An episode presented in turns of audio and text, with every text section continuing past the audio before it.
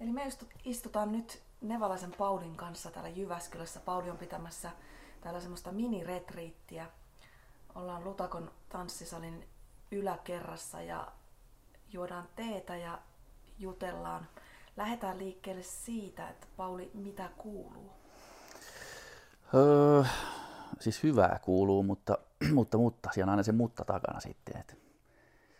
Et aika hektistä ollut tuo talvi ja nyt kun on kesä alkanut, niin tämä on mulla yleensä loma-aikaa ja tämä on sillä vähän poikkeuksellista, että mä suostuin pitää retriitin kesällä. Ja ihan kiva pitää sitten heti tämmöinen useamman päivän retriitti ihan sen takia, että saa vähän niin kuin kontaktia ihmisiin ja se on niin kuin, siinä on vähän jatkuvuutta sitten.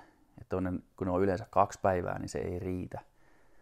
Että sitten vasta tajuaa, mitä ihmiset ehkä alkaisi tarvitsemaan tai mistä ne hyötyisi, niin sitten se loppuu jo. Niin nyt ehkä päästään sitten paremmin kiinni tähän juttuun. Onko tässä tällä retriitillä mitään erityistä teemaa vai?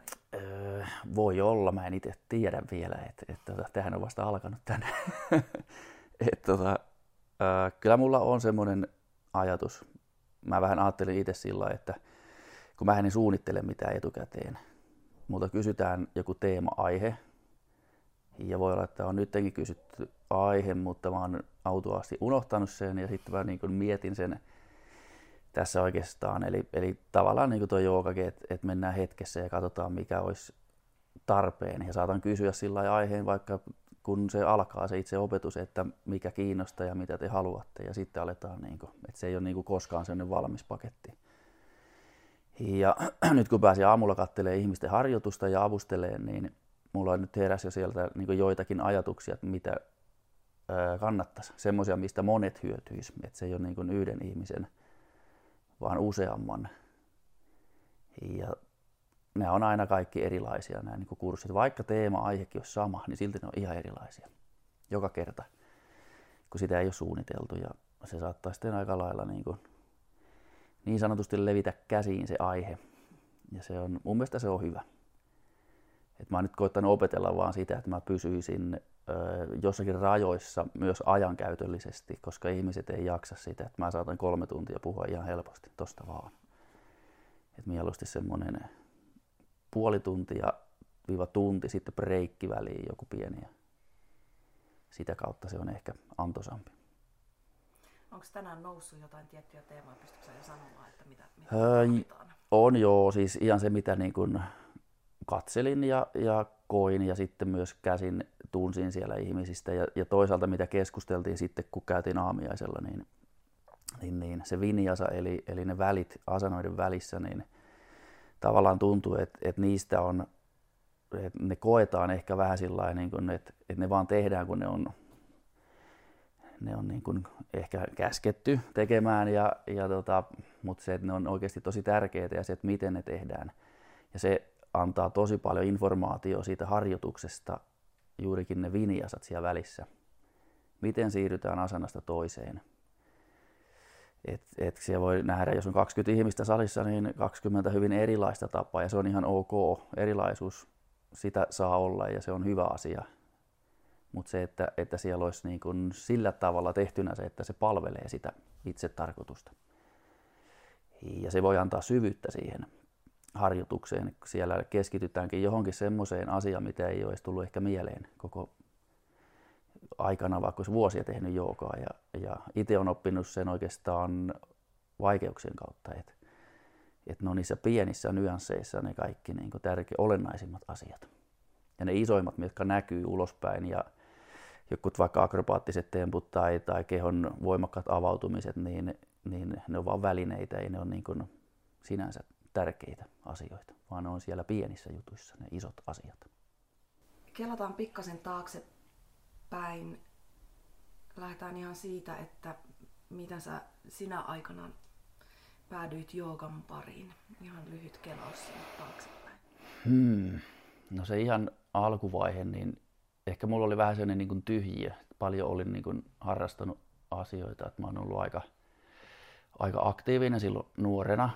Ja siinä vaiheessa, kun joogasta oikeastaan, tai astangasta, muita joogajuttuja, mä oon niin kuin ehkä kokeillutkin jo paljon aikaisemmin, mutta Astanga tuli silloin, kun mä olin vähän alle 30, eli en nyt enää mikään kauhean nuorikaan, niin se tuli sopivaan väliin, kun oli vähän semmoinen tyhjiö, että oli katsottu muita juttuja ja kaipasi jotain uutta. Ja toisaalta sitten tämmöinen kehon huoltopuoli niin kun alkoi kiinnostaa enemmän ja mä ajattelin, että tätä voisi kokeilla. Ja tästä löysin sitten sen, mitä olin oikeastaan etsinyt muualta, pudolajeista esimerkiksi ja tämmöisistä. Sitä syvyyttä tavallaan. Mutta sitä piti hakea, ei se tule automaattisesti. Se tuli sitten, kun siihen pääsi kiinni siihen juttuun. Ja se ei todellakaan ole ihmiselle niin kun itsestäänselvyys, että sieltä löytyy jotain henkistä tai muuta. Tätähän voidaan vaan jumpata tätä asiaa ja se ei niin kun ole sen kummosempi kuin mikään tahansa muukas sitten harrastus tai liikuntalaji. Mitä sulla itsellä kävi? Lähdikö sä eka tavallaan huoltamaan kehoa ja niin sanotusti jumppaamaan ja sitten syveni vai lähdikö sä heti hakemaan sitä? Mä olin aika sillä lailla, että iso kysymysmerkki, myös fyysisesti aika kiemurassa ja halusin niin kuin tutkailla, että mikä tämä juttu on ja samalla sitten tutustuin omaan kehoon ja siinä oleviin ongelmiin. Ne oli niin kuin jo hyvin läsnä siinä, kaikenlaisia kipuja ja muuta, niin kuin lähinnä ylikuormituksesta ja fyysisestä rasituksesta tulleita. Sitten kun alkoi huomaan, että niihin saa niin kuin semmoisen kontaktin, jolla pystyy myös vaikuttaa niihin ja olo parani huomattavasti, niin oikeastaan se imasi sitten tämä homma mukaan sitä kautta.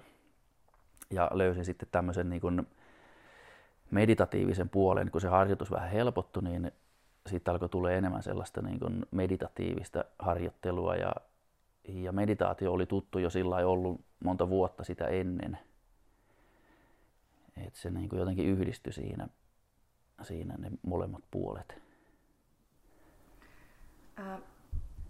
Eli mitä sä niin kuin aikaisemmin harrastit ja jäikö sulla sitten nämä, sä viittasit pudolajeihin vähän tarkemmin, ja jäikö sulla sitten ne muut harrastukset tavallaan astangan myötä?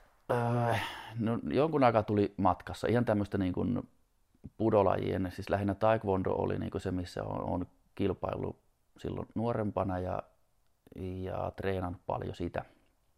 Ja siinä esimerkiksi tommonen varsinkin alakropan liikkuvuus niin on tosi tärkeä. Et se on oikeastaan välttämättömyys, jos meinaa pärjätä siinä lajissa, kun se on kilpailulaji, joka mua taas ei kiinnostanut yhtään se kilpailupuoli, mutta mä otin sen niin kuin mentaaliharjoituksena sillä lailla, että kaikki tuommoinen niin kuin kilpaileminen on tietyllä tapaa myös esiintymistä. Jossain maailmanmestaruuskisoissa niin se on aika jännittävää mennä sinne niin kuin estraadille tekemään niitä omia juttuja ja että mulla ei ole ikinä ollut sellaista voimakasta kilpailuviettiä, niin mä jotenkin tsemppasin itteeni semmoisella ajatuksella, että se on mulle niin kuin henkinen harjoitus, että mä yleensäkin menen sinne. Että mä oon voittanut jo itseni, kun mä oon siellä, että se riittää.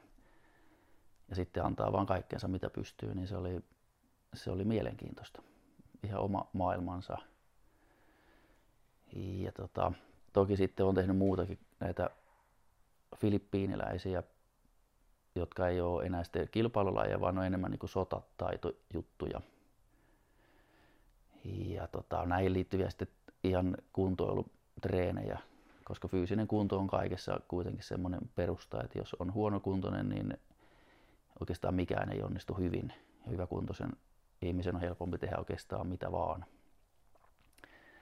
Ja sitten se oikeastaan tuo astangajooga, kun kysyit sitä, että jatkuko, niin vähän aikaa tuli rinnalla asiat ja sitten jossain vaiheessa niin en oikeastaan tehnyt mitään muuta kuin astangajoogaa ja katsoin vähän, että mihin se keho suostuu ja sitten kun vuodet kuului, niin huomasin, että en mä mitään muuta oikeastaan teekään ja jotain jäi vähän niin kuin uupumaan sitten kuitenkin.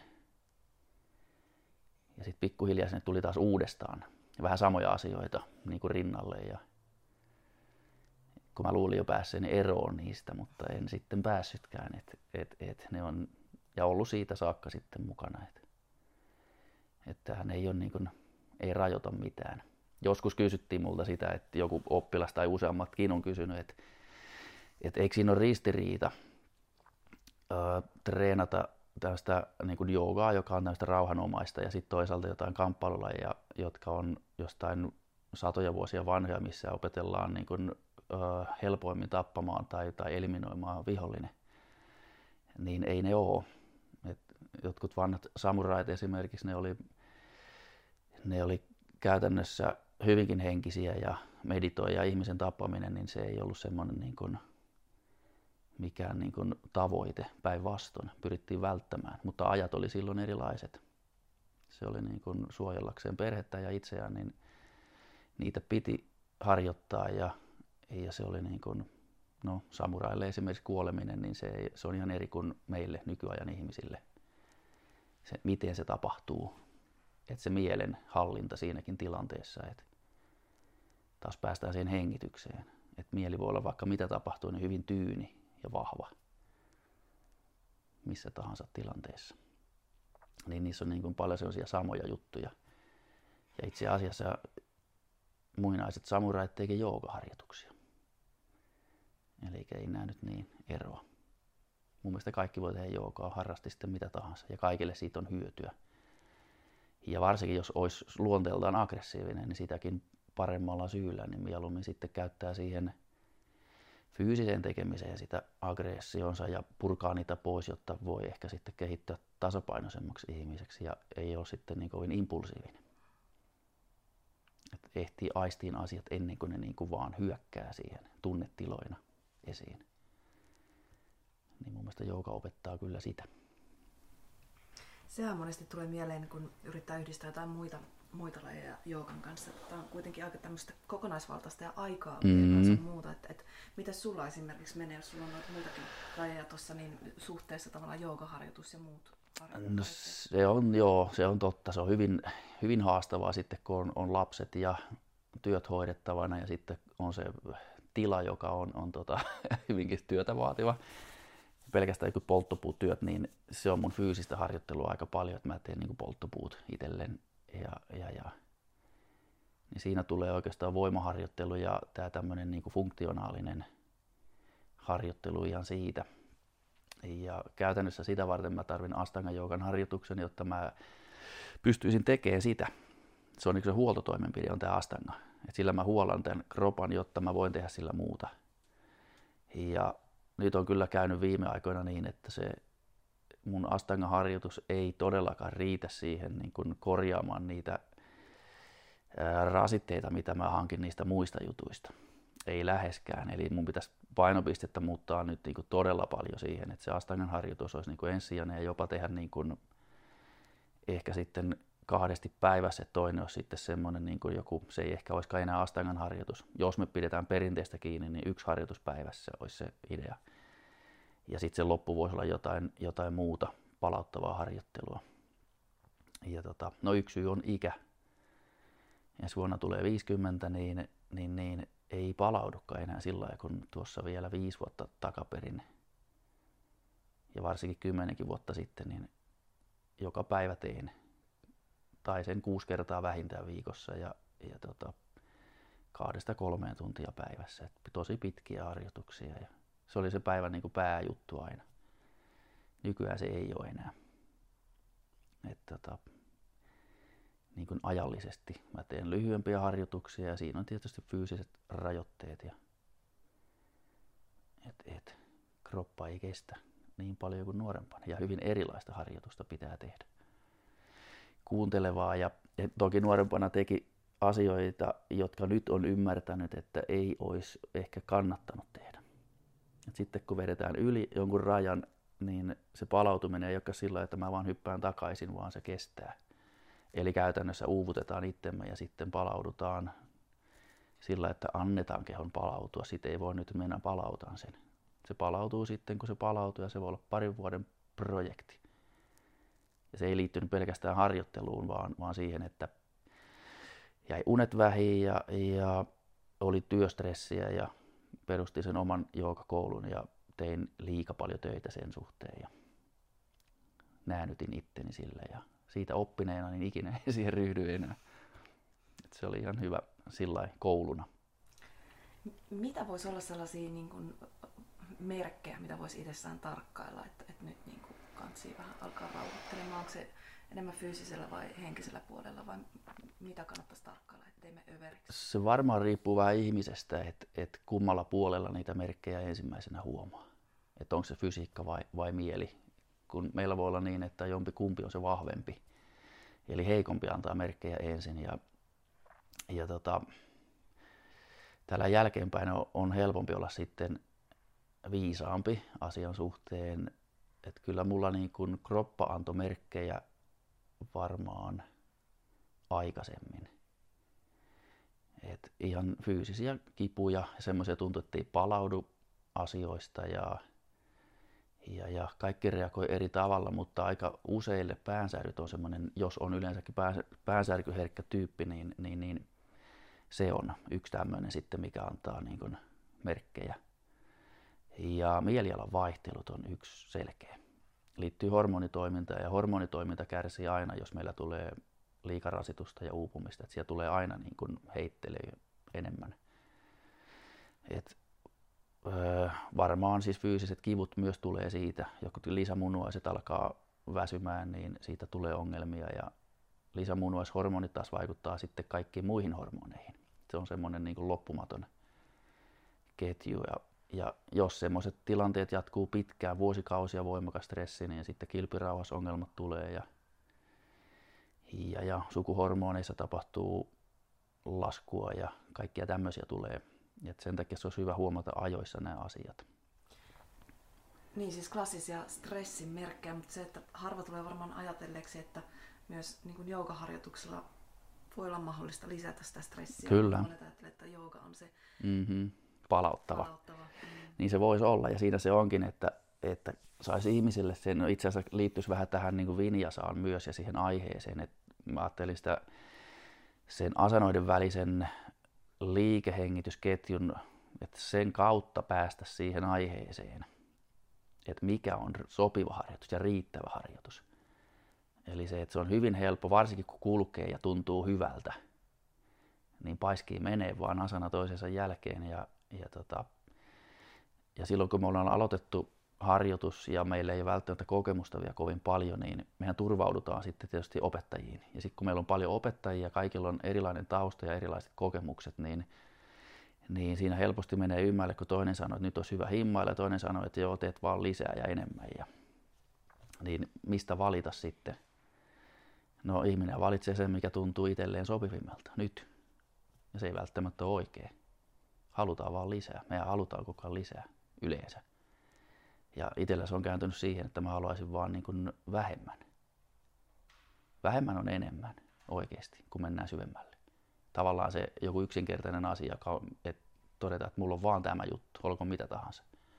Ja sitten jos mennään sinne syvemmälle, huomataan, että siellä on kaikki. Se on ihan täynnä se tavaraa.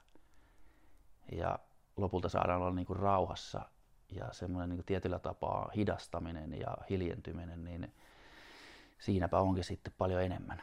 Sitä kautta avautuu sitten, siellä voi ollakin todella paljon kaikkea mielenkiintoista. Harjoitus voi olla avain siihen. Ja se, että miten sitä tehdään, niin se on se tärkein väline. Kun meillä kaikilla on ne eri doshat, eli me ollaan erilaisia ihmisiä, niin sen mukaan pitäisi säätää harjoitusta ja myös sen mukaan, että mikä on elämäntilanne ja tyyli vuoden aika ja tämänhetkinen niin kuin tunnetila ja niin poispäin. Et mä oon koittanut opettaa aina sillä tavalla, mikä ei välttämättä ole helppoa. Et mä annan niin kuin viitteitä, en valmiita asioita, vaan viitteitä, joita kautta itse ihminen ymmärtää. Silloin se on pysyvä se muutos tai se ymmärrys ja silloin voi niin kuin itse selvitä ilmaista opettajaa. Koska mun mielestä se tärkein tehtävä opettajalla on tehdä itsensä tarpeettomaksi. Sitten se on tehnyt sen hommansa hyvin, jos näin käy. Ja sen ei välttämättä ole semmoinen ihan sormia napsauttamalla tapahtuva asia. Että se on prosessi. Mutta joo, tää on mielenkiintoista ja mullakaan ei ole mitään niin kuin opettajakoulutusta. Että se tulee niin kuin, se on intuitiivista. Kohdataan ihmiset ja katsotaan, mitä siitä tulee. Miten susta tuli joogaopettaja? Mä itse ajattelen, että mä oon sellainen joogapuoskari. Niin kuin mä oon myös, mulla on toki on paljon koulutuksia niin kuin hoitoalalta, mutta mun opettaja, joka oli pätevin opettaja, mitä mulla on ikinä ollut niin kuin tuolla osteopatia, nivelkäsittely ja sillä puolella, niin se vastasi puhelimeenkin aina, että puoskari. Ja se on, niin kuin, on varaa sanoa puoskariksi, jos on oikeasti kokee itse olevansa pätevä. Nyt puhun sitä mun opettajasta. Toki mä luotan siihen omaan tietotaitoon, koska mä en sitten ala, niin kuin, mä en mene semmoiselle alueelle, mistä mä en ole varma. Että mä pysyn niin kuin, niissä omissa rajoissa ja silti ne on aika semmoiset, niin kuin, että ne tahtoo vähän levitä käsiin, kun yksi asia johtaa toiseen ja tyyliin ihan ruokavaliosta lähtien ihmisen kehon toiminnat liittyen hormonitoimintaan, hermostoon ja niin edelleen, niin tämä on hirveän laaja paketti. Ja sitten, että mitä kautta lähtee sitä, niin kuin, sitä asiaa viemään ihmisille, että sinne niin kuin jäisi pysyviä juttuja, oppeja, joista ikään kuin voitaisiin ottaa välineeksi ne, mitä kukin tarvitsee. Ja sen takia yleensä tuntuu itsestä, kun kysyn vaikka aiheita, että mikä kiinnostaa, niin tuntuu, että mä niin kuin toistan itseäni aina. Mutta niin kai se sitten on, että se toisto on oikeasti hyvä. Että palataan samoihin asioihin, mutta hyökätään niiden kimppuun vähän eri suunnista. Että kaivetaan sieltä esiin semmoiset, mikä kolahtaa. Se voi olla pelkästään, että millä sanoilla asia kerrotaan, niin se uppoo eri tavoin. Sitä paitsi viestin vastaanottamisessa myös sen niin kuin vastaanottajan tila ja valmiustaso, se vaihtelee. Joo. Totta. Mutta siis sä olit jo osteopaatti ennen kuin sä aloitit astangajoogan? Itse asiassa en. Mutta se oli aika sillai alkuvaiheessa. Mä opiskelin vielä osteopatiaa, kun aloitin astangajoogan. Mutta mä olin luontaisterapeutti ja kuntohoitaja, hieroja. Et mä tein niinku hoitoalan työtä jo silloin ja tuntui vaan, että se on niinku riittämätön se niinku tietotaito. Ja sitten se osteopatia tuli siihen yhdeksi lisäksi, mikä on ollut hyvin vahva, hyvä koulutus. Ja sitten on tämmöinen taulainen neitsin koulu, joka on taas sitten itämaista lääketiedettä. Meinaan se sanoa kiinalaista, mutta se ei ole pelkästään sitä, vaan se on tämmöinen jotenkin häilyvämpi se raja. Se on niin kuin paljon muutakin kuin se kiinalainen lääketiede. Enemmän tämmöinen ehkä henkisfilosofinen, eikä välttämättä antanut kauheasti valmiuksia siihen konkreettiseen hoitotyöhön. Missä se sellaista opiskelee? Suomessa. Ihan edelleen pystyy opiskelemaan Suomessa. Se oli noin 3 vuoden, reilun 3 vuoden setti sitä puolta ja oikeastaan vuosi keskusteltiin ja mentiin filosofiaan ennen kuin edes nähtiin jotain akuneulaa. Kun taas sitten on käynyt tämmöisiä niin sanottuja länsimaisia akupunktiokoulutuksia, niin oppilaita koskaan näkemättäkään, kun tullaan kurssipaikalle, joka on viikonlopun kestävä, niin annetaan 100 neulan paketti käteen ja appelsiini toiseen käteen, että aletaan harjoittelemaan pistämistä. Ruokatunnin jälkeen jo pistellään kavereita, ja että se on niinku 2 hyvin ääripäätä. Et se tuommoisista vanhoista menetelmistä oppii sen tietynlaisen kunnioittamisen, että et mikään asiat ei ole semmoisia, niin kun, ei tehdä hutasten, vaan oikeasti niin kun, siellä täytyy olla se intuitio ja intentio mukana, että niin kun, niitä ei vaan niin kun, tehdä. Ja sielläkin jollakin länsimaalaisen akupunktion kursseilla oli tuttuja kavereita, jotka oli ikinä neulaa nähnytkään, ja sen kurssin jälkeen sitten sanottiin, että sitten vaan asiakkaisiin. Et aika semmoista niinku suoraviivasta. Ja mitä voi oppia viikonlopussa verrattuna johonkin 3 vuoteen, niin se on aika eri juttu. Mä itse ajattelin ne lähinnä semmoisina täydentävinä ja semmoisina, että saa niinku ehkä lisäjuttuja siihen. Ja sen on oppinut, että kaikki opit on niinku järkevää kyseenalaistaa. Mitään ei kannata ottaa, mitään kirjoitettua sanaa ei kannata ottaa sellaisenaan, vaan aina niin kuin miettiä, että mikä siellä voi olla taustalla ja vertailla asioita. Mä oon sanonut myös oppilailleni omille, että se ei tarkoita sitä, että minua ei saa kyseenalaistaa, mutta kaikki muut pitäisi, vaan nimenomaan minut pitäisi myös kyseenalaistaa samalle viivalle ja ja vertailkaa niitä oppeja, ja sitten kun tulee ristiriitoja, niin niistä saadaan hyviä keskusteluja. Eli voi tulla ihan päinvastaisia niin kuin oppeja, että sun pitää tehdä näin, ja toinen sanoo, että sun ei pidä tehdä todellakaan näin. Ja voi olla, että kumpikaan ei ole täysin oikeassa, vaan se löytyy sieltä väliltä. Tai voi olla, että molemmat on oikeassa. Riippuu hetkestä ja päivästä. Eli että se opittaisiin itse se niin kuin lukemaan, niin silloinhan me saataisiin paljon enemmän siitä. Eikä niin, että me oltaisiin riippuvaisia opettajasta tai jostain kirjasta tai jostain opeista.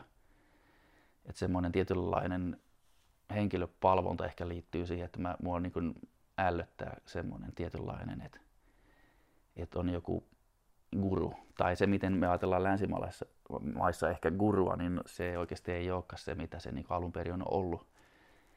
Kun siitähän tulee helposti mieleen, että se on joku suuri, joka on korkeammalla ja kertoo, mitä tehdään, niin guru on palvelijan palvelija. Et se on hyvin nöyrä. Et se onkin ihan eri. Sitten kun se käännettäisikin siihen, niin moni ei ehkä haluaisikaan olla enää guru, jotka sitä on haaveillut. Mutta sinullakin on varmaan astanga-puolellakin ollut jotain niin kuin opettajia, joilta sä oot oppinut paljon, ja ketä on vaikuttanut, vai onko se enemmän ollut sitä sun oman itsesi tutkiskelua sun kohdalla? On ollut opettajia. No oikeastaan Linon kanssa mä oon tehnyt niin kuin Linomielen kanssa eniten töitä, ja Linohan ei ole semmoinen niin kuin varsinainen, tai mä en koe sitä niin kuin opettajana sillä tavalla, että mä en kauhean paljon Linolta saanut semmoisia ikään kuin, mä sain vaan varmistuksia. Meidän kontaktia keskustelu oli usein sitä, että mä kysyin katseella ja Lino vastasi nyökkäyksellä. Eli hyvin tämmöistä, niin kuin, että meillä oli tosi hyvä se yhteys, ja aina arvostanut Linoa tosi paljon sillä lailla, että se niin kuin on tietyllä tapaa selkeä. Selkeä ollut siinä, mitä se on niin kuin opettanut, ja se on opettanut oikeastaan juuri sitä, mikä on se mun vahvuus, että niin kuin se itsensä kuuntelu ja tekeminen. Ja että sen niin kuin motiivin löytäminen on tärkeää. Sitten se tulee vaan, kun harjoittelee niin ne asiat. Eli se ei vaadi mitään semmoista niin kuin välttämättä opettamista. Niin kuin. Et toki semmoinenkin on sitten välillä hyvä. Ja oikeastaan toisena voisin mainita ihan vaan muutaman kerran tavanneeni John Scottin, joka on myös Linon ystävä. Ja heillä sama opettaja, mutta ihan erilaisia persoonia ja täysin erilaista se niin kuin työskentely. Ja John Scott on sitten taas enemmän tämmöinen vähän niin kuin, tai siitä tulee mieleen semmoinen niin kuin surfipummi, joka ottaa asiat vähän rennommin ja tietyllä tapaa jämpti ja vaativa ja todella miellyttävä persoona. Et tykkäsin kyllä aina silläkin olemisesta. Ja vaimonsa sitten on taas hyvin erilainen. Tosi tiukka täti. Ja varmaan täydentävät hyvin toisiaan, että sopii pakettiin. Et muuten sitten ehkä en niin kuin varsinaisesti koe, että olisi niin kuin Intiassa on viettänyt aikaa ja Mysoressa Pattabhin opissa on ollut, niin mietin sitä, että onko mä ollut opissa, niin ehkä mä en ollut opissa, vaan harjoittelemassa siellä hänen salissaan. Et eihän se mitään niin kuin sellaista opettamista voi olla, jos salissa on 50-60 ihmistä samaan aikaan. Kävelee ehkä ohi ja sanoo, että no good, you do backbendings. Tai jees, ja hymisee vaan tyytyväisenä. Et se on niinku vaan sitä, että ei se ole niinku oikeasti niinku semmoista, eihän se voi olla. Et se on niinku niin laajaksi tullut se juttu. Missä vaiheessa sä lähit Intiaan ja minkälaiset kokemukset sulla olisi? Tämä on sitten semmoinen kysymys, tai vastaus voi olla sellainen, joka voi aiheuttaa aika ristiriitaisia tuntemuksia, mutta mä lähdin aika alkuvaiheessa, että mä olin ehkä tehnyt vajaa 2 vuotta harjoitusta. Ekan kerran olin Linon retriitillä pari kuukautta Kovalamilla ja se oli 2000 vaihtui just silloin, kun siellä oltiin. Ja kokemus oli tosi hyvä niin kuin sen joogaharjoituksen suhteen, koska pääsin tekemään intensiivisesti ja säännöllisesti ja keskittymään pelkästään harjoitukseen. Ei tarvinnut tehdä töitä eikä mitään. Ja se oli niin kuin hyvä juttu sinänsä. Muuten Intiasta en nyt välttämättä sillä lailla, että siellä on paljon hyviä asioita, mutta se miten sitä romantisoidaan, niin kyllä ne asiat sitten kun oikeasti katsotaan, niin ei siellä nyt niin ihanaa välttämättä ole. Ja kyllä mulla oli voimakas ikävä Suomen pakkasia ja raikasta ilmaa ja puhtautta ja asioita, jotka toimii siellä, kun ei jees, mutta sitten kuitenkaan ei toimi asiat. Ja sitten toisaalta Mysoressa, kun on käynyt sen jälkeen, kävinköhän kahdesti vai 3 kertaa. Yksi reissi oli niin, että oltiin Kovalammilla ensin ja sitten mentiin Mysoreen. No, anyway, niin mä tavallaan niin kun, jollakin tapaa petyin vähän siihen, että se, koska se ei voi olla opettamista just sen takia, että on niin paljon ihmisiä eikä välttämättä edes minkäänlaista kontaktia siihen opettajaan saa. Et se on niin kun, tuntui sillain niin kun, vähän turhalta, mutta jokainen me ollaan niin kun vastuussa omista tunteista. Jos mä oon pettynyt, niin se on mun tunne eikä se ole kenenkään syy tietenkään. Mutta mietin sitten lähinnä sitä, että onko se semmoinen, mistä mä saan jotain ja tarviinko mä sitä, niin toki kaikestahan saa jotain. Ikävistäkin asioista. Itse asiassa voi saada jopa tärkeimpiä juttuja. Mutta en mä niitä Intian matkoja niin kuin tarvinnut millään tapaa, jotta mun harjoitus kehittyisi, vaan niissä oli ehkä se hyöty, että siellä sai mennä harjoittelemaan ja keskittyä vaan siihen. Ja eniten oma harjoittelu on kehittynyt, kun mä oon tehnyt sitä vaan ihan yksin täällä koto-Suomessa ja saanut rauhassa keskittyä siihen. Se rauhassa tekeminen on se avain. Ei se, että missä sitä tehdään tai kenen kanssa. Et se järkevin opettaja on jokaisella itsessään. Se vaan pitää löytää. Niin saitko sä, että oliko sä edes niin kun menossa Intiaan hakemaan opetuslupaa? En ikinä. Joo, en. Se ei ollut mielessä ikinä se. Koska toisaalta sen on havainnut sitten monessakin asiassa, että länsimaissa kun me toimitaan aika paljon sillä, että meillä on joku paperi. Me ollaan valmistuttu jostain koulusta, se on vähän niin kuin ajokortti, mutta se ei takaa mitään. Ajokortillisia on aika paljon huonoja kuskeja tuolla ja sama pätee sitten minkä tahansa alan ihmisiin, niin ihan sama toistuu hoitoalalla. Voi saada käymällä koulutukset niin pätevän vaikka osteopaatin paperit, niin se ei takaa yhtään, että se niin kun, työ silti niin kun, olisi pätevää. Ja astangajoogan opettajan paperit, niin en mä olisi oikeastaan ajatellut niitä, mitä niillä tekee. Rahalla niitä saa, kun siellä viittii tarpeeksi käydä ja ei se takaa mitään. Ja toki on sitten tavannut tai nähnyt ihmisiä, joilla on paperit, joilla saa sitten opettaa, niin ei välttämättä ole toiminut ollenkaan järkevästi suhteessa oppilaisiinsa. Niin se on vaan antanut enemmän niin kuin jotenkin ajatusta, että miksi ihmiset hakee niitä papereita, mutta aina on sitten joku prosyyri, mitä näyttää, että minä olen opettaja ja voin tulla tänne ja mulla se ei ole ikinä mennyt niin. Mä oon halunnut oppia ne asiat, enkä saada jotain todistusta asioista. Ja koskaan ei ole valmis. Milloin sä koit, että sä oot valmis alkamaan opettamaan tai että sä halusit alkaa opettamaan? Kauanko sä tehnyt siis? En mä ikinä kokenut, että mä oon valmis opettaa edelleenkään, mutta oon mä sitä tehnyt nyt ootapas. Ensinnäkin ohjaaminen tietysti on eri asia kuin opettaminen. Et ohjaamisen aloitin jo silloin about 16 vuotta sitten, 17 vuotta sitten, eli aika alkuvaiheessa. Ja opettamista mä en ole aloittanut koskaan varsinaisesti. Siinä on vaan käynyt sillä lailla, että sitten mä huomaan istuvani jossakin ja keskustelevani asioista ja tavallaan vähän niin kuin se olisi hoitotyötä sillä lailla, että ihminen tulee silloin joku ongelma. Niin sitä ruoditaan keskustelun kautta ja sitten tekemisen kautta. Ja se ei olekaan enää fyysistä se se mun apu sillä tavalla. Toki on se tuo fyysinen avustaminenkin, mutta se ei niin kuin varsinaisesti ole se. Se on vaan se niin kuin semmoinen lisämauste siellä, mutta kyllä se käytännössä tulee niistä neuvoista. Ja silloin kun puhutaan ryhmistä, niin ne on semmoisia niin kuin vähän isompien tai useimpien ihmisten, isompien ryhmien yhteisiä tavallaan semmoisia ongelmia tai rajoitteita, mistä pyrittäisiin pääsemään sitten eroon. Mutta niin kun, en mä itse koe. Kyllä mä saatan sanoa jossakin, kun joku kysyy, riippuen vähän tilanteesta, että joo, opetan astangajoogaa, mutta en mä ehkä ole niin kun varsinaisesti opettaja. Koetko sä olevasi enemmän niin kuin hoitaja? Ehkä joo, jonkinlainen terapeutti.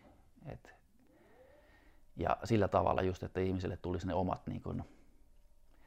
omat välineet siitä harjoituksesta. No toisaalta se on ehkä parasta opetusta, mitä voi olla mun mielestäni. Eikä semmoista mulla ei ole mitään pedagogiikan koulutusta, että niistä en sillä lailla tiedä, mutta tekemällä oppii ja kohtaamalla ihmiset, niin niistä oppii paljon. Ja itse on muuttunut tosi paljon siihen, miten suhtaudun ihmisiin.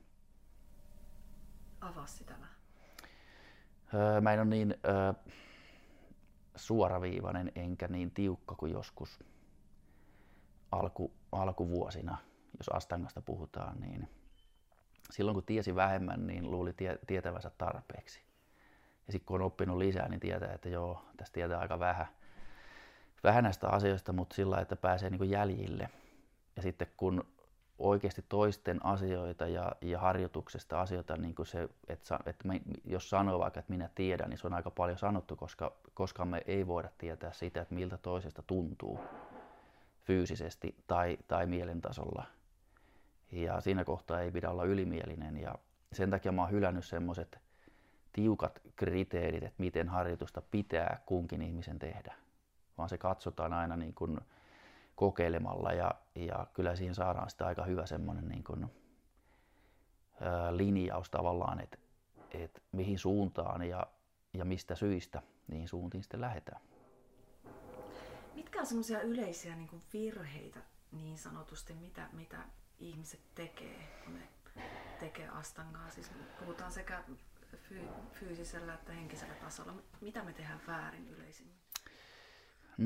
Ehkä välttäisin sanaa väärin, mutta semmoisia, mistä on haittaa ihmisille, niin oikeastaan sellainen tietyllä tapaa harjoituksen toteuttaminen aggressiivisesti, vaikka se ei siltä edes näyttäisi, niin se on ehkä tämmöinen aika tyypillinen, eli tehdään voimakkaasti. Ja itsekin on syyllistynyt siihen aiemmin ja no siitä voi oppia, jos sitä oppii, niin hyvä. Koska silloin, jos siitä oppii, niin siitä luopuu siitä tavasta.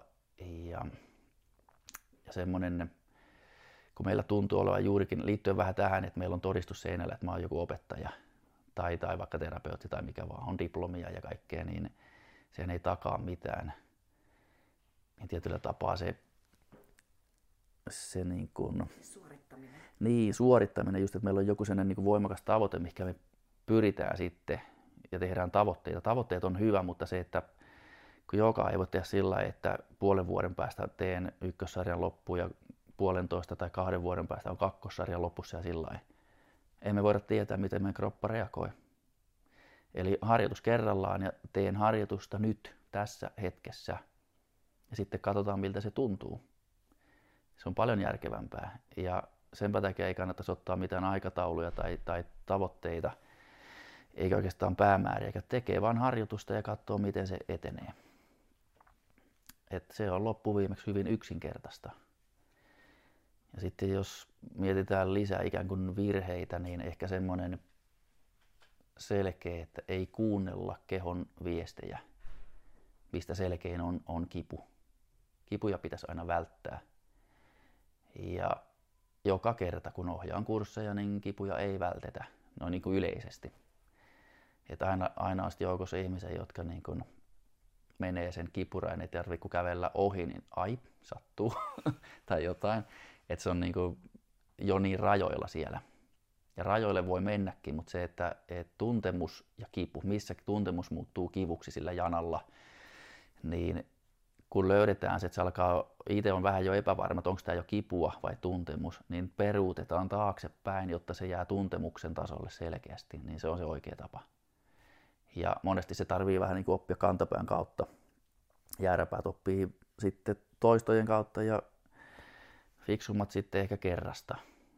Ja sitten kun me ollaan erilaisia, itse on vähän semmoinen, että tykkään ottaa riskejä ja niin kuin välillä ainakin kaipaa, että on vähän vauhtia ja vaarallisia tilanteita, niin se on näkynyt silloin nuorempana varsinkin harjoituksessa myös.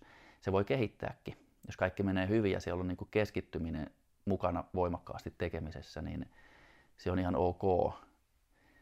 Mutta sitten kun jos on varovaisempi luonne, niin yleensä kaipaa ehkä taas semmoista niin kuin motivointia siihen tekemiseen. Et niin kuin sanoi, kehottaa ottaa riskejä. Et mäkin saatan avustella sillä lailla, että se ei välttämättä olekaan niin fyysistä, vaan enemmän semmoista rohkaisua. Ja mä niin kuin, no kiva sanoa oppilaille, mutta mä ikään kuin naamioin sen rohkaisuksen tai fyysiseksi avustukseksi sen rohkaisun. Ja se voi olla pelkkä kosketus ilman sanoja. Eli saadaan ylittää tietynlaisia rajoja, niin siitä voi olla hyötyä. Et riippuu ihmisestä aina. Mitähän muita sitten voisi olla vielä tällaisia? No se, että ehkä ei, no taas se kehon kuuntelu. Et harjoittelee ehkä vaikka olisikin viisainta jäädä lepäämään. Eli pitää palautua. Jos elämä on rankkaa, niin harjoitus saisi olla kevyttä. Jos elämä on kevyttä, niin harjoitus voi olla silti kevyttä. Mutta se voi olla myös intensiivisempää, jos elämä antaa tilaa siihen. Mitä sä tarkoitat harjoittelun keventämisellä? Tarkoittaako se sitä, että tekee lyhyempää harjoitusta vai tekee niin kuin koko harjoituksen, mutta kevyemmin? Mitä sä niin kuin tarkoitat? Se voi tarkoittaa kumpaa tahansa. Se voi tarkoittaa sitä, että tekee vähemmän harjoituksia per esimerkiksi viikko, mutta mieluummin niin, että jos ei ole niin kuin ajallisesti pakko jättää harjoituksia pois. Ja tietysti se, että mitä me asetetaan tärkeysjärjestykseen, niin jos me harjoitellaan joka päivä, niin se keventäminen tarkoittaa sitä, että harjoitus voi olla lyhyempi. Sitten me voidaan jättää jotain semmoisia asioita sieltä vähemmälle, jotka koetaan liian intensiivisenä tai voimia vievinä. Nostojen jotain, niin kuin itse tykkäsin jossain vaiheessa, että joka väliin tuli jo käsillä seisontaa ja muuta. Niin semmoisia sitten vähennetään. Ja yksi tapa voi olla se, että tehdäänkin tämmöisen niin kuin, ikään kuin vatatyyppisen ihmisen harjoitusta, eli hyvin rauhassa ja kevyesti viivytään asennoissa pidempään. Kun sehän voi olla lepovaihe, riippuen asanasta. Voisi olla myös raskasta ja silloin pitääkin taas miettiä, kumpi asana, onko se asana keventäminen sitä, että ollaan enemmän siinä vai pidemmän aikaa vai sitten lyhennetään. Joku voimakasta kannatusta lihaksilta vaativa, niin sitten ollaan lyhyemmän aikaa, vähemmän hengityksiä ja korostetaan aina siitä hengityksen laatua. Se on se pointti. Hengitys on ykkönen. Se on hengitysharjoitus ja sitten lisätään ne bandhat, jotka tukee hengitystä ja ne asanat, ne on välineitä siellä. Et ne ei ole itse tarkoitus. Kun jotenkin mä oon kokenut sen, että ihmiset kokee ja opettajatkin kokee, että niin asanat on niin sitä. Et kaikki kulminoituu asanan niin sitä, että linjataan niitä ja on tekniikkatunteja ja vinyasa-tunteja ja niin että se fyysinen tekeminen ja saattaa ehkä unohtaa semmoiset pikkunyanssit sieltä, että se hengityksen laatu, jokainen hengitys on ainutlaatuinen ja tärkeä. Ja jokainen vinyasa on yhtä lailla tärkeä. Juurikin se, että joku vaihe, varsinkin jos se tuntuu helpolta tai on hyvin lyhyt, joku hyppy taakse vaikka, niin se helposti unohtuu siinä, että siinäkin on tärkeä se uloshengitys, kun se vaan tapahtuu. Se on hyvin semmoinen lyhyt, niin sitäkin voidaan pidentää. Tekemällä siitä ehkä haastavampi, että se ei olekaan hyppy taakse, vaan laskeutuminen alas. Se voi kestää 3-5 kertaa pidempään se tapahtuma, kuin jos se tehdään vaan sillä nopeasti. Ja kaikissa vaiheissa ihan sama. Käsien nosto, niin mikä sen noston tekee? Tehdäänkö me sen niin kuin lihasvoimalla vai annetaanko hengityksen viedä kädet ylös? oikeastihan se on sitten sekä että. Mutta se, että niin kuin, mikä on se meidän niin kuin, mielenvaikutus ja keskittyminen ja miten me ajatellaan se, että tekeekö hengitys tässä jotain, niin se on se tärkein. Silloin me ei tarvitakaan paljon asanoita eikä paljon vinjasa, että me saadaan ne käytännössä ne vaikutukset harjoituksesta, että siinä ei tarvitse tehdä määrällisesti paljon. Ja tässä pätee sitten se, että se laatu korvaa sen määrän. Vähemmän on enemmän, kun siihen niin kuin uppoutuu. Ja itsellä se oikeastaan konkretisoitu silloin, kun selkäranka murtu, niin se oma harjoitus oli lyhyttä, kun sain ohjeeksi, että saan maata selälläni ja kävely on sitten sitä mun liikuntaa, niin seuraavat 3 kuukautta. Ja no siinä kohtaa olin kyllä päättäväinen. 5 päivää pidettiin sairaalassa, päästettiin pois, niin olin heti salilla tekemässä sitten omaa harjoitusta sovelletusti ja se oli käytännössä seisomasarja, mitä tein, ja se kesti 1,5 tuntia. Eli joka asennossa oltiin sitten niin kuin tosi pitkään.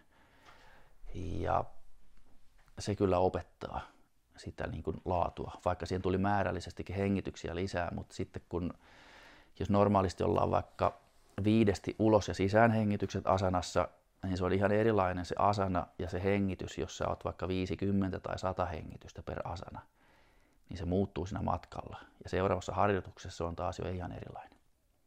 Niin se antaa sitä syvyyttä ja tulee ihan toinenlainen kokemus siitä.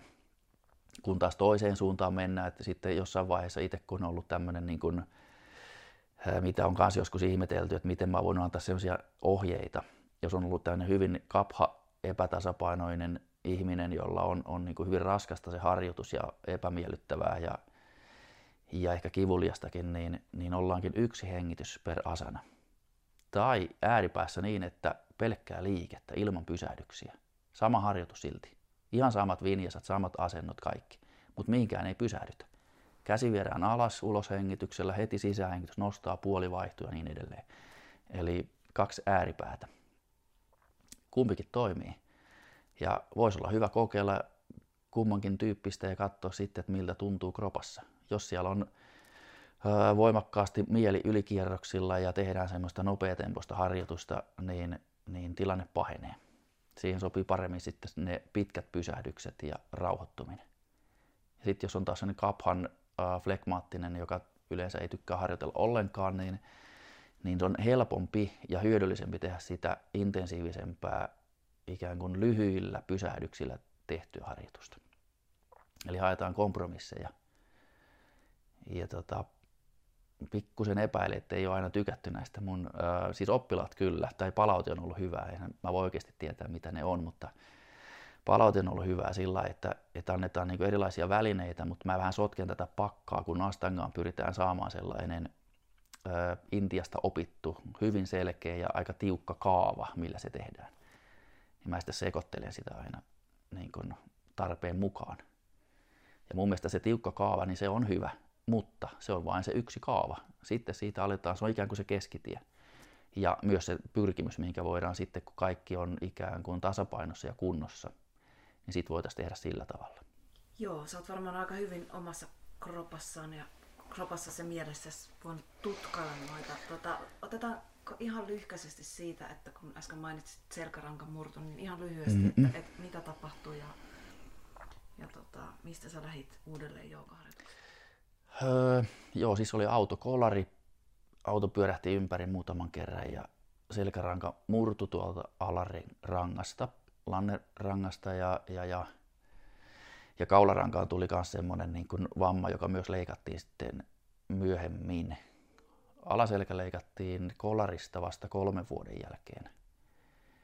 Ja sitten ei tiedetty, että se on murtunut, ja mä tein jo 3. sarjaa siinä vaiheessa sillä selkärangalla. Ja harjoitus oli ihan ok.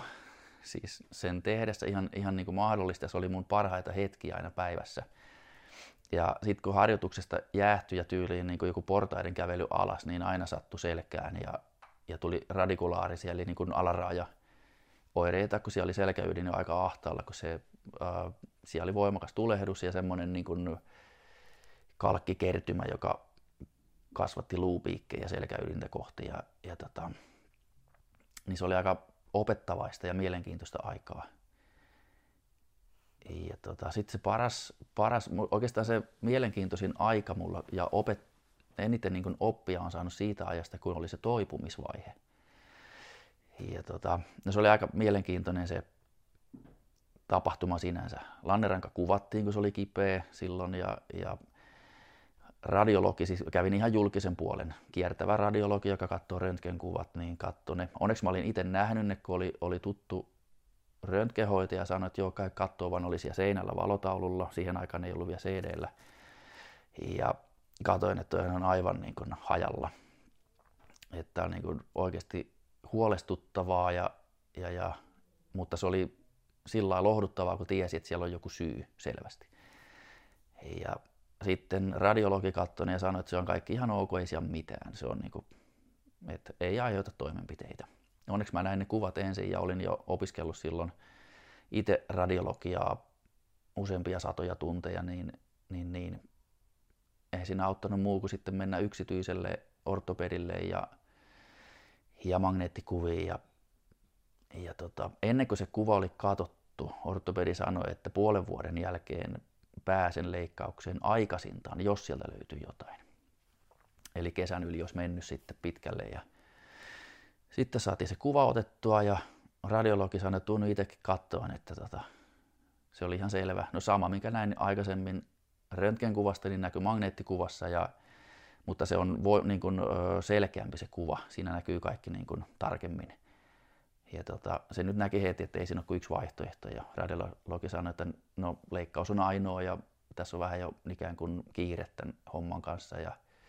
Mutta ortopedi päättää. No, saman oven takana oli sitten ortopedi ja katsottiin kuvat ja sanoi, että joo, hän laittaa listan kärkeen ja viikon päästä leikattiin. Että se oli sitten hyvinkin nopeata toimintaa siinä kohtaa. Sitten alkoi se toipumisvaihe, niin se oli, vaikka mä tein vaan vähän harjoitusta niin kuin asanoiden määrän suhteen, mutta harjoittelin joka päivä. Mun motiivi oli voimakkaampi kuin koskaan ja se oli mielenkiintoista niin kuin kuunnella sitä, että, niin kuin, että miten se harjoitus vaikuttaa ja mitä se tekee, mitä siellä niin kuin mahdollisesti tapahtuu, ja piti tarkkaan kuunnella. Muutaman mokankin siellä tein jossain kohtaa päällä seisontaan sitten, kun menin varmaan heti seuraavana, kun leikkauksesta oli, tai kun päästettiin kotiin ja menin harjoittelemaan, niin päällä seisontaa kyllä pääsi taivuttamatta selkää, mutta se poistulo siitä sitten, mietipä siinä sitten, koot jo siinä, niin se oli mielenkiintoista ja oikeastaan se antoi sitten aika paljon välineitä siihen, että minkälaiseksi se oma harjoittelu muuttui. Että mä tein aika paljon just siitä syystä semmoisia, että päällä seisontaankin voi hypätä selkä suorana.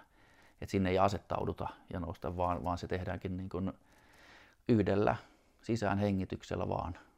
Hypätään sinne ja uloshengityksellä tullaan pois ja ollaan jo seuraavassa vinjasassa. Ja se niin kuin selkeytti tosi paljon ja opetti. Ja no mun motiivi oli varmaan niin kuin se, että mahdollisesti olisin saattanut jäädä niin kuin jonkin asteiseksi invaliidiksi siinä kohtaa, että yksi ortopedi sanoi ennen sitä leikkausta, että osteopaatin töitä en pysty tekemään leikkauksen jälkeen. Ja mä ajattelin, että mitäs järkeä siinä sitten on, että tarkoittaako se, että mä kuljen pyörätuolilla vai mitä. Ja näinhän ei käynyt, niin se antoi varmaan sen motiivin siihen. Ja mä kaipaan sitä motiivia. Se tuntui äärimmäisen hyvältä. Mulla oli kaikki niin selkeätä. Kun mä vaan toivoin, että mä saan vaan harjoitella. Ja luotto oli niin kuin tähän menetelmään hyvä. Ja samalla oppi sen, että millä tavalla sitä voidaan muokata ja muuttaa sitä harjoitusta. Että se ei olekaan se kaavamainen. Ja sitten kun kysyin neuvoa Linolta, mun opettajalta, niin sanoin, että ei hän pysty neuvoon oikein tuossa, että hän on nähnyt muutama, jolla on niin kuin vähän vastaavanlaisia tapahtunut, niin ne on vaan niin kuin hävinnyt jonnekin. Että ei ne ole niin kuin jatkanut harjoittelua niin mä ajattelin kokeilla. Mä mietin, että mistähän se sun noin vahva luottamus tuohon menetelmään on tullut? Jaa, Niinpä, koska en mä ollut silloin vielä kovin monta vuotta tehnyt ennen sitä. Mutta kyllä se jotenkin perustui siihen aikaisempaan harjoittelutaustaan, ja että mitä oli saanut siinä. Ja sitten se oli selkeä väline, kun taas opiskellut vuosikausia tämmöisiä niin kuin kuntoutusmenetelmiä.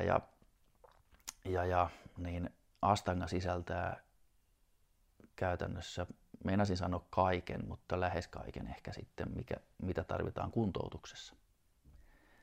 Siinä on kaikki elementit. Muuta ei tarvi, niin se oli sillä aikaa kauhean selkeää. Pystytkö sä avaamaan, mitä toi lähes?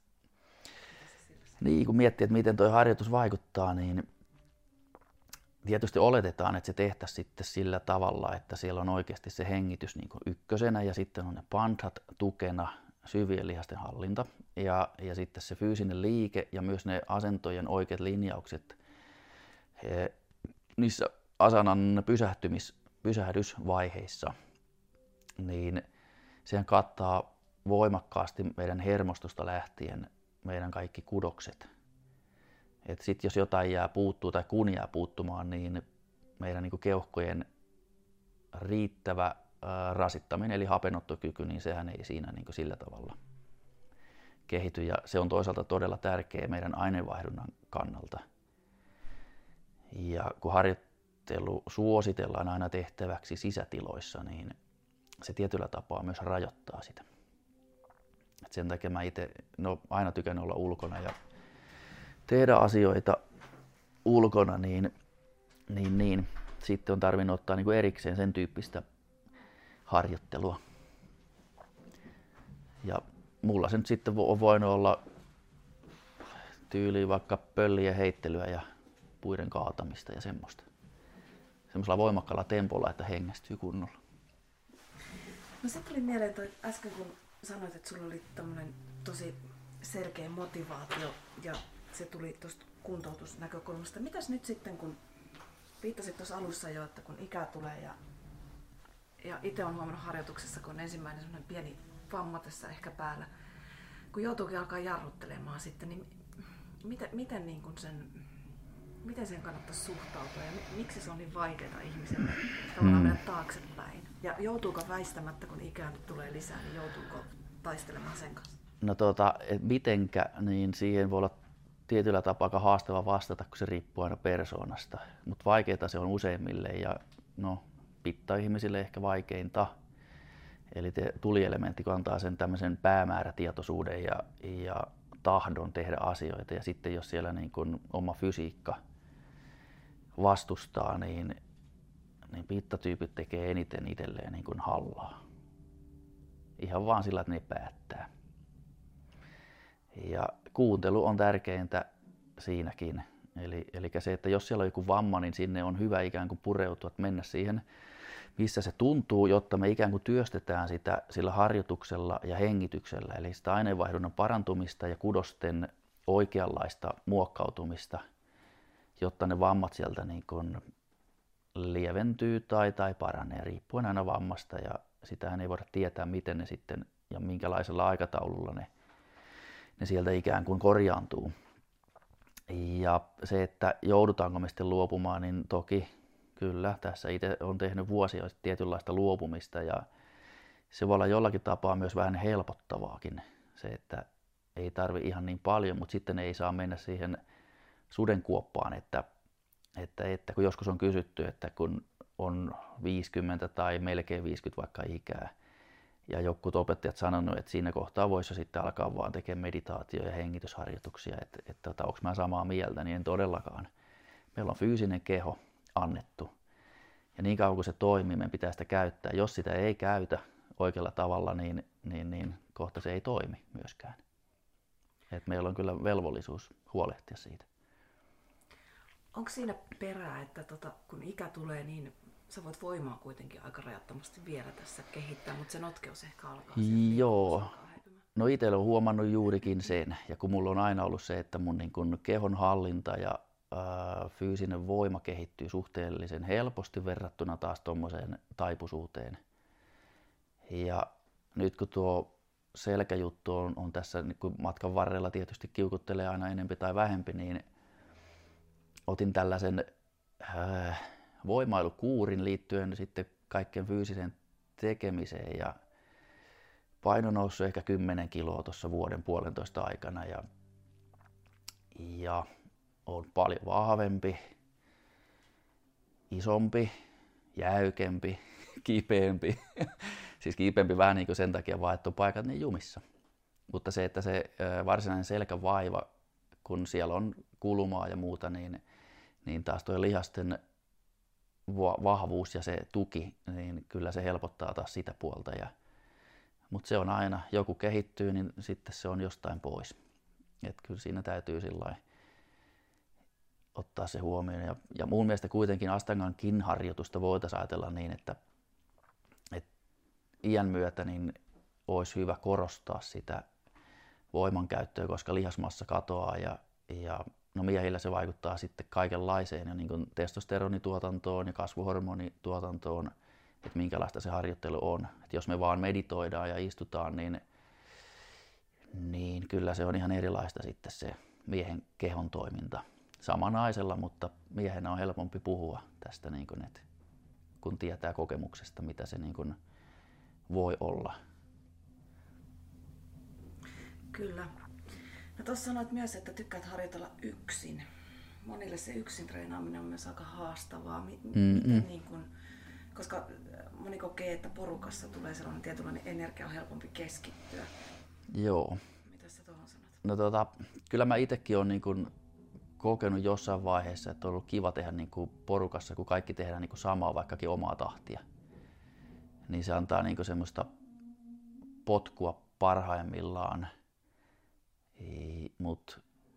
Mut jotenkin se on ollut mulle ehkä vaan semmoinen, että mä oon niin kun ottanut sen haasteena, että mä pyrin keskittyyn silti hyvin voimakkaasti oman harjoituksen, vaikka mun ympärilläni on häiriötekijöitä, eli muita ihmisiä. Ja sit sillä ei ole kauhean suurta eroa ollut siihen omaan tekemiseen. Lopulta se on niin kun hyvin se ja sama. Mutta se vaati sen tietynlaisen niin kun opettelun siihen, että on yksin tehtyjä harjoituksia, sitten on niin kun just jotain retriittejä tai missä tehdään yhtä aikaa, niin ne on niin kun hyvin erilaisia. Kummassakin on puolensa, mutta en ole kokenut, että ikinä olisin tarvinnut ketään siihen. No avustuksia kyllä joo. Et silloin kun keho on vahva mutta jäykkä, niin avustuksista on hyötyä keskimäärin enemmän kuin jos se on jo valmiiksi taipuisa. Siinä mielessä kyllä. Kaipaan Linon avustuksia edelleen. No mitäs sitten toi meditaatio? Sanoit, että ennen kuin olet harrastanut astangaa, niin sä olet jo vuosia meditoinut. Mitäs astangan myötä, onko sä tehnyt vielä erikseen meditaatiota vai liian vähän. Mutta se, että meditaation tekeminen, mulla oli tämmöinen niin kuin transcendenttinen meditaatio silloin ensin. Ja sitä tein niin kuin vuosia 2 päivässä. Ja sitten tuli tuo astangan harjoitus, niin se jäi jotenkin vähemmälle se TM. Ja toisaalta taas astangan kautta sitten kiinnostui siitä vipassana meditaatiosta ja kävin siellä retriitillä. Ja ne on hyvin erilaiset, mutta niitä voi sitten käyttää vähän sen tilanteen mukaan. Et vipassana on... Se on intensiivisempi meditaatio. Ja sillä, että jos mieli on sellainen aktiivinen, niin ehkä helpompi toteuttaa vipassanaa kuin TM, kun TM on hyvin simppeli ja sellainen, että se voi tuntua, että se ei oikein tunnu missään. Silti se tehoaa ja pureutuu kyllä syvälle. Ja TM on tutkittu eniten ehkä näistä meditaatiomenetelmistä. Ja kummankin niitä elementtejä tai ne pääajatukset voidaan ottaa tuohon astangaharjoitukseen. Et sehän on hengitysharjoitus ja meditaatioharjoitus ja fyysinen asanaharjoitus. Kaikki on samassa silloin, kun siihen päästään niin kun sisälle. Ja muuta ei tarvi. Millä tavalla astangasta saa myös meditaatioharjoituksen? Tekemällä sitä mieluusti joka päivä. Ja sitten kun se on riittävän helppoa, niin siihen ei tule sellaisia häiriötekijöitä. Häiriötekijöitä voi olla tasapainon menetys, se voi olla kipu, se voi olla se, että ei pysty keskittymään harjoitteluun, vaan ne ympäröivät tekijät, muut ihmiset tai liikakylmyys tai kuumuus tai mikä vaan voi vaikuttaa. Alustan liukkaus tai kiristävä vaate tai tyyli joku tuijottaa tai mitä vaan. Eli vipassana on helpompi ottaa siihen, kun siinähän pyritään aistimaan keho sillai, tietyt kehon alueet ja lopulta kaikki ja yhtä aikaa hengityksen avulla. Tyylin, että uloshengityksellä päälaelta varpaisiin, sisähengityksellä varpaista päälaelta kaikki kehon aistimukset tai tuntemukset. Ikään kuin etsitään niitä, skannataan sillä. Zzz, mennään ylhäältä alas ja edestakaisin. Niin joka asenassa voidaan toteuttaa sama. Ja voidaan käyttää useampi hengitys, kun mennään vaikka keho eri alueet. Ja lopultahan se menee siihen, että se on se yksi hengitys, skannataan kehon aistimukset. Niin se tulee se vipassana siitä. TM taas on kun siinä ollaan hyvin, käytännössä ollaan paikallaan. Ja pyritäänkin siihen, että sieltä kehossa ei oikeastaan olisikaan mitään tuntemuksia. Aina jos tulee joku häiriötekijä, tuntemus vaikka, niin siihen sointuun tai mantraan käännetään huomio taas. Niin se on erilainen. Ja sillä me voidaan ajatella, että astangassa se teema voi toimia sillä, että jos tulee häiriötekijä, mieli harhailee, niin keskity hengitykseen. Hengitys on se mantra silloin. Et saadaan semmoinen yhdistelmä siihen. Eli kumpaankin tulee se hengitys aina. Ja se on tärkein. Tehdään me sitten mitä tahansa astangassa, niin hengitys on ykkönen. Ja se ei ole ikinä valmis.